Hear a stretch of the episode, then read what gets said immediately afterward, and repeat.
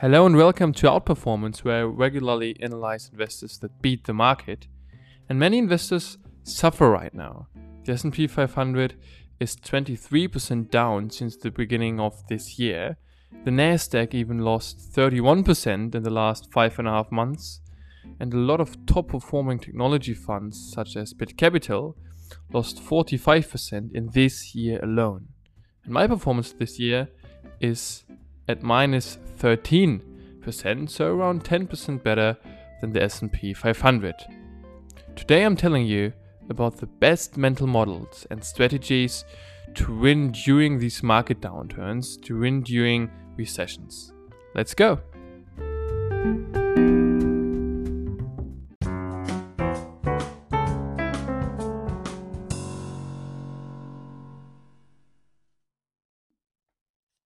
My first strategy is that I'm asking myself, is it really that bad? I look at similar scenarios in the past to assess the current situation, to assess if something is, is oversold or not. So, if what's happening right now is still rational or not. In 1992, 1993, and in 2005, the Fed fund rate was on average at 3%, so as high as it will be by the end of 2022. In 1992, the S&P made 7.5%, in 1993 10%, and in 2005 4.8%. The average S&P performance during a recession is only minus 1. And even in years where we had a higher inflation rate than today, the S&P performance was on average two-digit positive. So much much much better better as it performs today. The first 115 trading days in 2022 are the third worst ever in stock market history. In years with a similar bad start, the S&P made 6 to 35% until year end, so had a massive bounce back. So these are quite good news for for people who are invested right now and I think really shows that it's important now to to uh, stay calm because the times which uh, will come are, um, in my opinion, will be better than the first six months uh, we had so far in 2022. My second strategy is that I make myself very clear that it's impossible to time the market perfectly. The reason why I'm able to outperform the market is because the majority of investors are doing mistakes.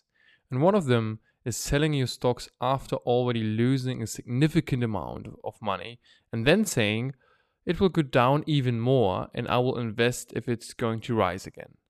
The reality is that these investors are missing out on the best performing days because the majority of stock performance is made overnight. So if you're not invested, you miss out on them. And on top of that, the best days always happen after very, very bad days. So bear in mind that you lose money in the stock market if you miss out on the best 20 days in 20 years. So if you only miss out on these 20 days, but you invested over 20 year time period, you will lose money overall. And this really shows that time in the market beats timing the market. My third strategy is that I picture myself in the long run.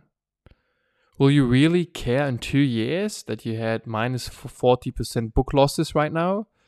I don't think so. I think in, in two years you will care about what's happening in two years, right?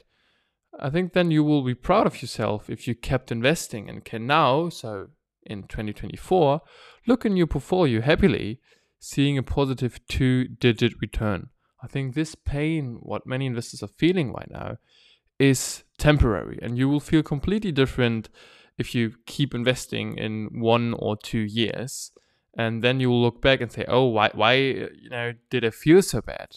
Um, and i think this is really a sign that um, you know we should not let temporary things um, determine um, our, our feelings.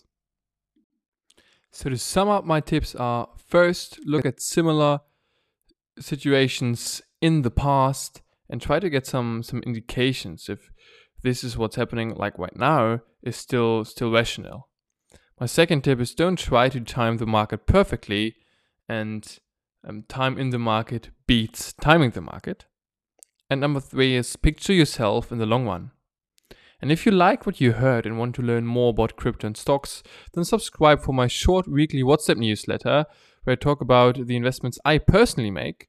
And to subscribe, just send I'm in at plus four nine one seven six three zero seven zero four seven nine four. This was the podcast for this week. The next one is coming next Sunday. Thanks for listening. Bye.